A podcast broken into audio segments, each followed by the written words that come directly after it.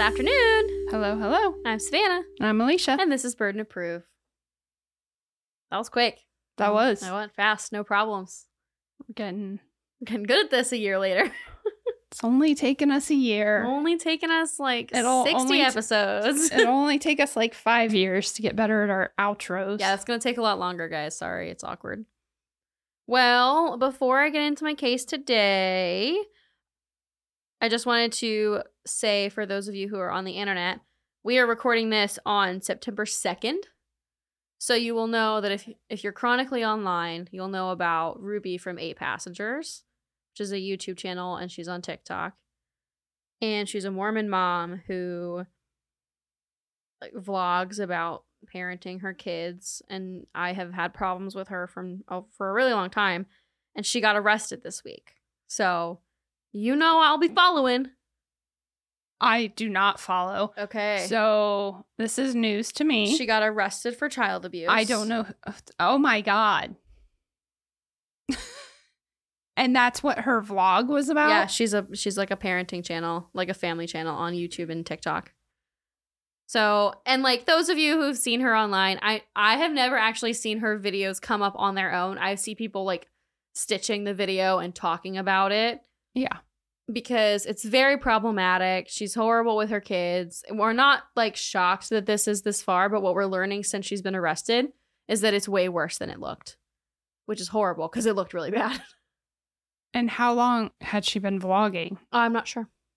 I just wonder, like, how long does it take them to figure that out when you're vlogging about your terrible parenting practices? I don't know. I think it just took long enough for them to have, like for the kids to do something about it, I guess. It's unfortunate. How old are her kids? She has 8 kids, 8 passengers, and there's some that are older and some that are younger. Okay. But I just want to let you know that I am following it. I will report back once we get, closer to or through a trial. But I hate it. I hate it here. Yeah.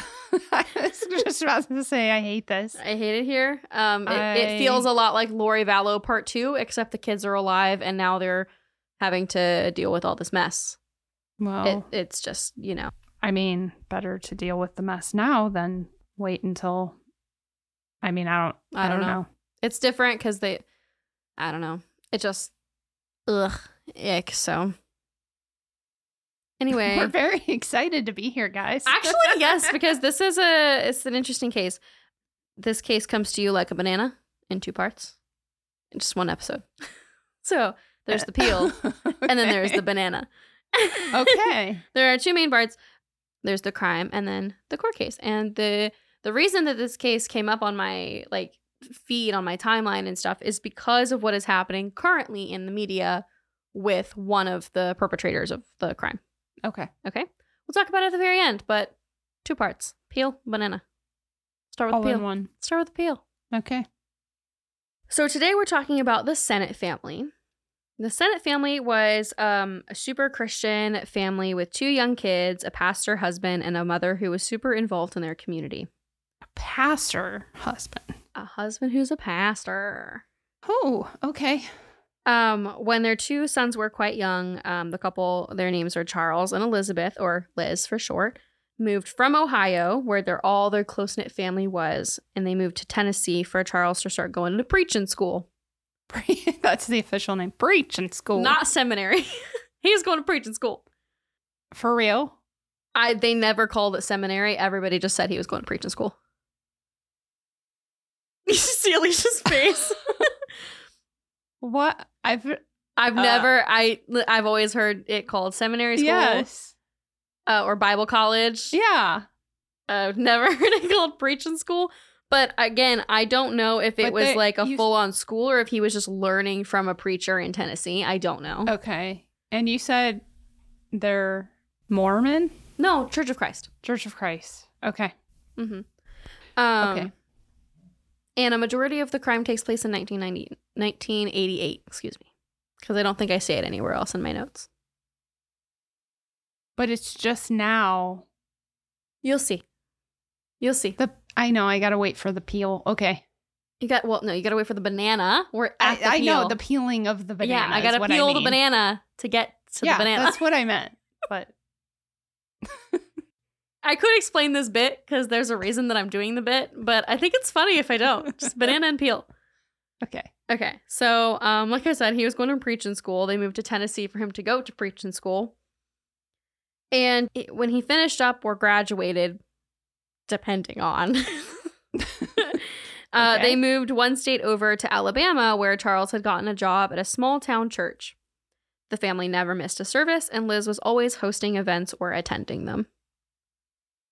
Unfortunately, preaching in a small Alabama town wasn't making ends meet financially, not with two small kids. So, Charles started selling funeral vaults, which, like, are basically, if you don't know, if you've never, like, some people just don't know, you have a coffin, and then you put the coffin inside of a burial vault, and then that goes in the ground to keep it from sinking most of the time, because, you know, then it's bad. A lot of cemeteries require them, so technically, like, theoretically, this is a good business to be in, because, like, you always need them. Yeah. One day, Liz could not get a hold of her husband, Charles. She takes her oldest son with her, and they go down to his office, wherever he was working, whether it be at the church or at the funeral burial vault place. Okay. And they found him curled up on the couch in his office, unable to move or speak. Between trying to balance both jobs, kids, and being heavily involved in their communities, Charles had had a full-on nervous breakdown. His doctors told him that he should quit preaching altogether, and he did for a while, even though this was really hard for him. This was all he knew. His father was a pastor. His grandfather was a pastor. He was a pastor. But Liz stepped up and became the breadwinner for the family, working, taking care of both boys, the home, and her husband, who was pretty out of it for a while. Eventually, he recovered and he started to preach again at the West Side Church of Christ. Their oldest son had gotten married, had some kids, and eventually come back from his time in the Navy to spend more time with his family. Everything seemed to go back to normal. Charles loved a cappella in his church. He didn't think that music or musical instruments were appropriate, so they sang a cappella a lot. He was always front and center, singing and preaching. You know? There's a lot of jokes there about musical instruments being instruments of sin and whatnot, but I feel like, you know, that meme, the white monkey, the white with the hands. That's what I feel like. Just, there it is. Yep. Not much to say. One day, Charles came home from work to find a very gruesome scene. Dun, dun, dun. He called 911, and officers arrived to find Liz struggling to breathe with nearly 8 stab wounds, and she had been brutally beaten. EMS arrives, and the EMT actually knew Liz from their community, because this is a small town. Yeah. And he said he wouldn't have recognized her if somebody hadn't told him that it was Elizabeth. Oh, my God. She was taken to the hospital, and 2 hours into surgery, she passed away. So obviously, say it with me, folks.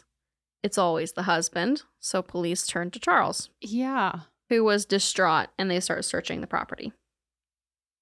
At the home, they find a large black hunting knife, a baseball cap, and a home that looked pretty much destroyed. At first glance, they thought it could have been a robbery gone wrong, especially once Liz's daughter-in-law let the police know that the VCR she had gotten for Liz was missing. Okay. One thing was missing. And then they kept looking. And they realized that there were a couple lower value things missing, but the $400 in Liz's purse was completely untouched. And there were lots of other valuables that were completely ignored in the home. They kept looking for evidence, and they found a Valentine's Day card from Charles to someone who was not his wife. This card was made out to a Doris, who was a woman that went to the West Side Church of Christ where he preached. Mm-hmm. So they're looking around, they're processing all this evidence, and about a week after the murder, they finally bring Charles into questioning about this card. He swears up and down that there was nothing going on. When they told him that they suspected him in his wife's murder, he swore he had nothing to do with it. He said he loved Liz and he would never cause her any harm. He immediately left the police station, gathered all his kids together, which would have been his oldest son's name was, his name was also Charles, but he went by Chuck. They have another, their second son was named Mike. And then Charles was married. I believe her name was Kim, but I'm really second guessing that. But she seemed to be pretty close with Elizabeth. It was her daughter-in-law. Okay. So it would have been the three of them. Okay. He gets them all together and he tells them that he had an affair with Doris at the church. They were very upset. First, their mother had been brutally killed. And now your dad is telling them that he had had an affair. They were very mad. They were not okay. And Charles walked outside and his truck was out front. So he was walking out towards his truck. He made eye contact with Mike, his younger son. And then he got into his truck and shot himself. This is not how I thought the story was going to go. I am so confused right now. How did you think the story was going to go? Well, I mean, you said a vlogger who got... Oh, I was just saying that so that they know I was going to cover it later. Okay. So I somewhere missed something and got confused. I'm sorry. No, that's my bad. Okay, I'm on it. Okay. I'm on it now. Okay. That makes more sense. Totally separate. I'm sorry. Yes, that makes more sense. I don't know what I was thinking. No, I was just sitting there waiting like, who's the vlogger? That's why when you said it took place in the 1980s, I was like, wait, I thought you said this was a vlogging. Like, where does that come from? I'm so sorry. No, that's my bad. Listen back and make sure it makes sense. If it doesn't make sense, just cut it out. So he shot himself and they rushed him to the hospital, but he did pass away from the gunshot wound. Okay. I actually think he died at the truck, but they still called the police and everything. Yeah. So here we are. Main suspect is dead. Yeah. The peel is peeling a little further back. Okay. The police put out a tip line and they say there's a reward for any information that could lead to an arrest. Originally at $1,000 and now it was at $10,000. They had jumped it up big time. Remember that baseball hat that they found at the scene? Well, they had run the hair that they found inside the cap and it came back and it was not Charles's. So even though they were okay, our main suspect is dead, but maybe that was him, at least he wasn't alone. Yeah. So 3 days after Charles commits suicide, they get an anonymous call to the tip line. They ask about the reward, and then they give three names. None of them were Charles's name. The drama, the plot thickens. The three names were Billy Williams, John Parker, and Kenny Smith. Okay. Police jump into action, and they show up at Kenny Smith's house. There, they find the missing VCR, and they take him into custody. So the VCR was able to be matched because the daughter-in-law had either a receipt or a remote, or they found a remote at the crime scene. It's kind of difficult to tell, but they had a serial number to match it to. Yeah. So that makes sense. They take Kenny into custody and he pretty much immediately, when presented with evidence, gives them a full statement, a written statement of what happened. And everything seems to corroborate this. So, pretty solid up until the trial. And then everybody's, stories kind of scatter, but not so much that we don't know pretty much what happened. Okay. So would you like some answers? Because Kenny's going to give them to you. Okay. All right. Give them to me, Kenny. Basically, Billy Williams was a tenant of Charles. Apparently, they had an apartment. He was renting it from them. Charles came to him and said, I will pay you $3,000 to kill my wife. Charles borrowed this money from Doris, telling her that he needed to pay off some debt. And Charles was in debt, but that's not what he wanted her money for. He was going to use Liz's life insurance money to pay off his debt. Because he had just taken out a policy on her pretty recently. Of course. If Liz died, it would solve two of his main problems, his debt and his affair. Billy brought in Kenny Smith to help him, who then recruited John Parker. Okay. Charles gives them a diagram of the home. They meet a couple times, But Charles never tells Kenny his name, and he never knows Kenny's name. Like, it's pretty distant. Yeah. Kenny didn't even know that this was his wife until pretty close to the crime. He just, you know. He just wants to kill somebody. He really just wanted money. Well, I met Charles. He just had somebody that he needed to, you know, get rid of. Exactly. So Charles gives him a diagram of the home and says, make it look like a robbery. Because that really always works, guys. That really works really well, actually. Clearly, none of these people who do this are true crime fans. It doesn't ever work. It never works. You can never make it look like a robbery. You know why? Because statistically, robberies don't go bad like that. Nobody dies in a robbery. I mean, I'm sure it happens, but not often. Yeah. But usually if they do, it's more brutal because it's a home invasion. Yeah. It's very intentional. Yes. It's not just a robbery gone wrong. Yes, exactly. There is a difference. So, they, like I said, they met up a few times. The day before the crime, everybody meets up. Charles, Billy, Kenny, John Parker. And he gives them $200 to buy supplies and shows them the rest of the money. Okay. John takes his portion but doesn't use it for supplies. He uses it for drugs. He was an opioid addict, and allegedly Billy and Kenny were both users, but I couldn't find a ton of evidence to say that. I know John did because he was high at the time of the crime. He talks about that, but I don't want to go around spouting off about Billy and Kenny when I don't know for sure. Yeah. So, to be honest, though, it's about the only reason I can think that they would kill another person for $1,000, which is basically $2,500 today. Like, that's not enough money to kill somebody over. Unless you needed it for drugs. Yeah. I was going to say, unless you're really desperate. Exactly. So the next day, John and Kenny knock on the door of the Sennett home. Liz opens it, and they tell her that Charles told them to come and check the woods around their property to see if they could hunt there.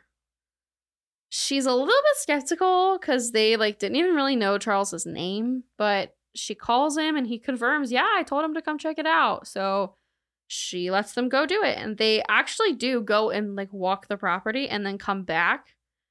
And when they come back, they ask her if they can come inside and use the bathroom. Kenny talks with Liz while John Parker goes to the bathroom, and he puts socks on his hands.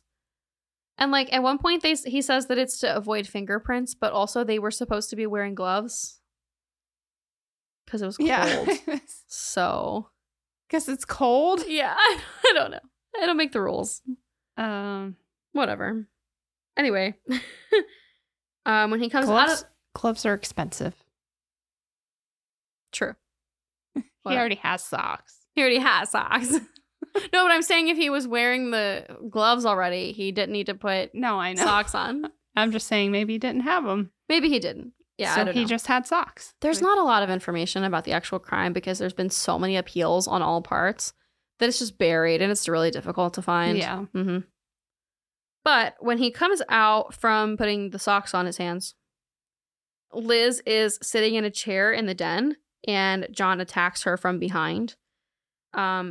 They beat her brutally with an iron rod before wrapping her in their Afghan rug to kind of keep her contained and to stop her fighting. And once she's in the rug, John Parker takes out a large hunting knife and stabs her through the rug. She started praying for them, and then they left. Kenny says that while John beat her, he simply looked for valuables and took the VCR and broke some glass. And they left when she started praying. Forensics confirmed that the rug fibers match what was found on the murder weapon, so this kind of lines up. Okay. This concludes the peeling of the banana. All right. So, the reason that this case even came up on my feed, because it's a pretty cut and dry case, is because recently Kenny Smith's trial came back up in the news because... You have to wait and see. We're starting with the other two first. Okay. Billy Gray Williams was originally charged with conspiracy to commit murder because he technically wasn't at the crime scene. He just kind of got the other two in and got paid.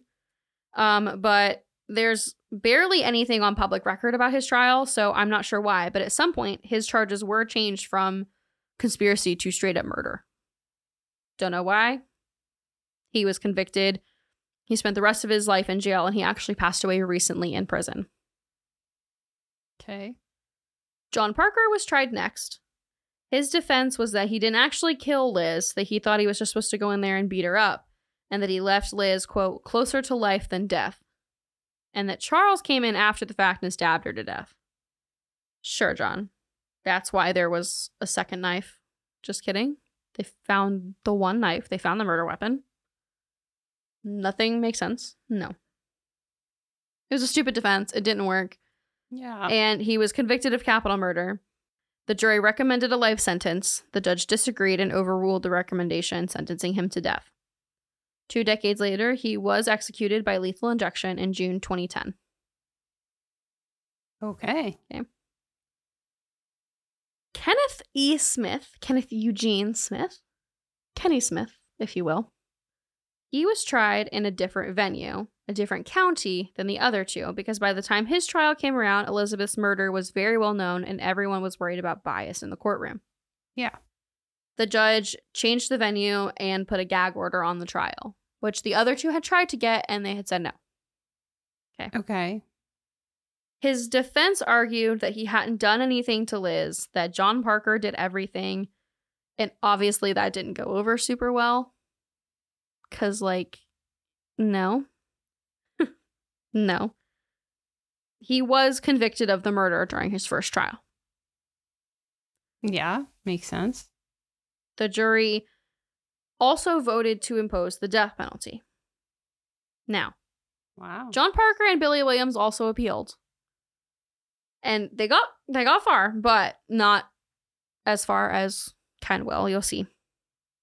Kenny's appeal got him a retrial because the judge in the first trial had made a mistake and he hadn't entered any information or a memorandum or any sort of statement regarding the aggravating factors of the case that qualified it for the death penalty. So this was enough for a retrial. The new trial took place. It also convicted him, but the jury recommended a life sentence this time by a significant vote of 11-1. Okay. The judge disagreed and overruled jury recommendation and sentenced him to death. This has caused some serious issues because in 2017, Alabama was the final state to get rid of the ability for judges to do this. Ah, gotcha. They are no longer allowed to impose the death penalty regardless of jury recommendation. It was not retroactive, though, when they made this decision. They can't go back and change it. Yeah. So that meant that Kenny Smith was still on death row. After years of trying to get a stay on his execution, last year, on the day that he was supposed to be executed, the Supreme Court began to review his case. On the day of. Oh my God. And I mean, at the nick of time because he was already strapped to the execution gurney. What? While they reviewed his case, prosecution tried to have his stay of execution lifted. During the review, strapped to the execution gurney, the execution team tried and failed to set his IV lines. They never told him if they were on a stay of execution or not. They never told him whether or not they were going through with executing him. And at one point, one person with unknown medical training began stabbing him in the collarbone, trying to place a central line. What? This went on for 4 hours. And eventually the Supreme Court stated that they were going to execute him, and they allowed the warrant through midnight. So when you're getting the death penalty, they give you an execution warrant that allows you to do that for so many hours. You have this much time to do it. Typically, it's the day of kind of thing. Yeah. Theirs was only until midnight, and it was 10:45. And they've been going at it for... Well, they weren't because he was on a stay of execution. They just kept trying to place lines and stuff. It was weird. It was either a scare tactic or they were just fucking around. I don't know what they were doing because they weren't supposed to be executing him. We'll talk about it though, because this is not out of the norm for Alabama. So because it was nearly 11 o'clock, they were given less than an hour or an hour and a half to complete the process that typically takes 6 hours. They continued to poke and prod at him, and eventually he was injected directly into his muscle with some sort of painful paralytic. And it wasn't a vein, and when he tried to tell them, you're not in a vein, you're in my muscle, they told him, like, ignore him, and said no. And did it anyway. Eventually, they called it quits when they realized that they didn't have enough time. This came up on my newsfeed because apparently this is not the first time in Alabama that this has happened. This is a consistent problem. They consistently have botched lethal injections. What? Yes. Yes. What? Yes. So the state's failure to execute him was in November of last year. This was the third straight time that the Department of Corrections execution team had problems accessing veins or executing inmates. 3 times in a row. In that particular year. Yes. So Joe Nathan James Jr. in July, it took them 3 hours to get to place an IV line. And then Alan Eugene Miller in September, which was called off about 90 minutes after trying to set off the IV. Friends. Yeah. Either you have completely incompetent people doing this. Mm-hmm. If they only have the time limit, like they only have so much time to do this, I can't imagine that they're intentionally... I mean, maybe they're intentionally doing it to essentially torture the person before. That's kind of the theory, yes. But also, another theory that I'll just throw out there is the main reason that you can't get a vein when drawing blood or starting an IV is because the person is dehydrated, which may make sense. If the person has been incarcerated, they're probably not receiving the best nutrition and access to, you know, water, and or they're choosing not to drink it themselves. But you would think that in leading up to death, like they're sitting on death row and you're going to do this, like the day before, make sure they're drinking a lot of water. Hydrating. You don't know. I have no idea. So that way... Yeah, we've talked a little bit about our views on death penalty. We're not going to get super into it because, like, it's just, it's whatever. It's not my bag, but whatever. This is also fuel for a lot of people who are anti-death penalty. And what absolutely. I don't like is that it's turning Kenny Smith, somebody who did commit a crime, into a victim. But he is, because at the same time, like, he was given this painful paralytic. He wasn't able to walk. He was poked and prodded at for 4 hours. He was strapped vertically to a gurney. It's not supposed to be. No. That's why it's we do lethal injection now, because it's supposed to be humane. Yeah, exactly. So it's a whole thing. Basically, after they failed to execute Kenneth, they basically paused executions in Alabama to do a review of the procedure. And that review lasted from November to February. And then they cleared the way and they said you can continue, like, executing people by lethal injection in Alabama. Ken's legal counsel is using the record of this shitty lethal injection process to press forward and try and get his death penalty carried out by a lethal gas known as nitrogen hypoxia.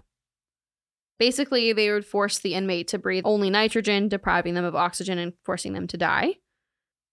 Which, may or may not be slower, but you'd be out of it because of your lack of oxygen. So exactly, it wouldn't be painful, I wouldn't imagine. Yeah, and like Alabama technically authorized this in 2018, allowed like this to be a form of execution, because there was a shortage of drugs used to carry out lethal injections. And so they were like, well, we don't have any other options. So, yeah. But they really haven't used it till now, till this has come up, to actually execute somebody. Yeah. Oklahoma and Mississippi have also authorized it, but haven't used it. So it's there. It's an option. It's just not the go-to option, typically. Right. So they lifted the hold and a man was put to death in July, but Kenneth Smith is still alive and still fighting to have that be his form of death. Wow. Yeah. It's a fascinating case, and it all came up because this would be the first person in the country to be put to death by nitrogen hypoxia. Okay. So it's interesting. It's just crazy to me that somebody has to... like, I just can't imagine somebody has to fight to, like, I want to die this way. Yeah. So I just wanted to end on the last words of John Parker. So at John Parker's execution, the family of Elizabeth Sennett was there, and they were upset. They had never gotten an apology from John Parker. And, it was difficult for them. I can't imagine being there, like, when the person who killed your mom was executed. I personally wouldn't want to be there. I mean, just tell me when it's done. Yeah. But I don't know. I'm not faulting people who would want to be there. Like, I get why they would want to be there, but I don't know. I think I could see myself going to something like that, because being around, like, death directly doesn't bug me. Yeah. So I don't know. Interesting to think about. But basically his final words were, "I'm sorry. I don't ever expect you to forgive me. I really am sorry." Yeah. So they got their apology. And he's the one who we know was an opioid addict. Yes, yeah. Because he had taken the $200 or his $100 that he was given. They split it between the two of them, mm-hmm. and he had used it to purchase opioids, and then he had used those before the crime. Yeah. And fun fact, Billy Williams used his portion, his $1,000 of the $3,000, to go buy a waterbed. I wish I was joking. Oh. Yeah.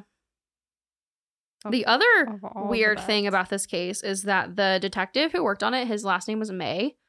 He had worked on another crime at a convenience store a few weeks prior, and Charles Sennett was there then. And so when Charles Sennett, when all this started, he recognized him and had to think back about when he had seen him before.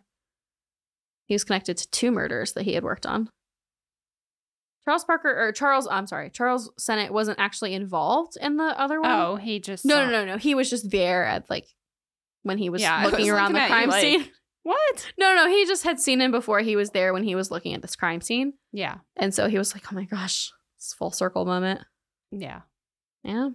Well, that's crazy. So whatever happened to Miss Doris? We don't really know what happened to Miss Doris. We don't know what happened. Girl. She dodged a bullet, I think.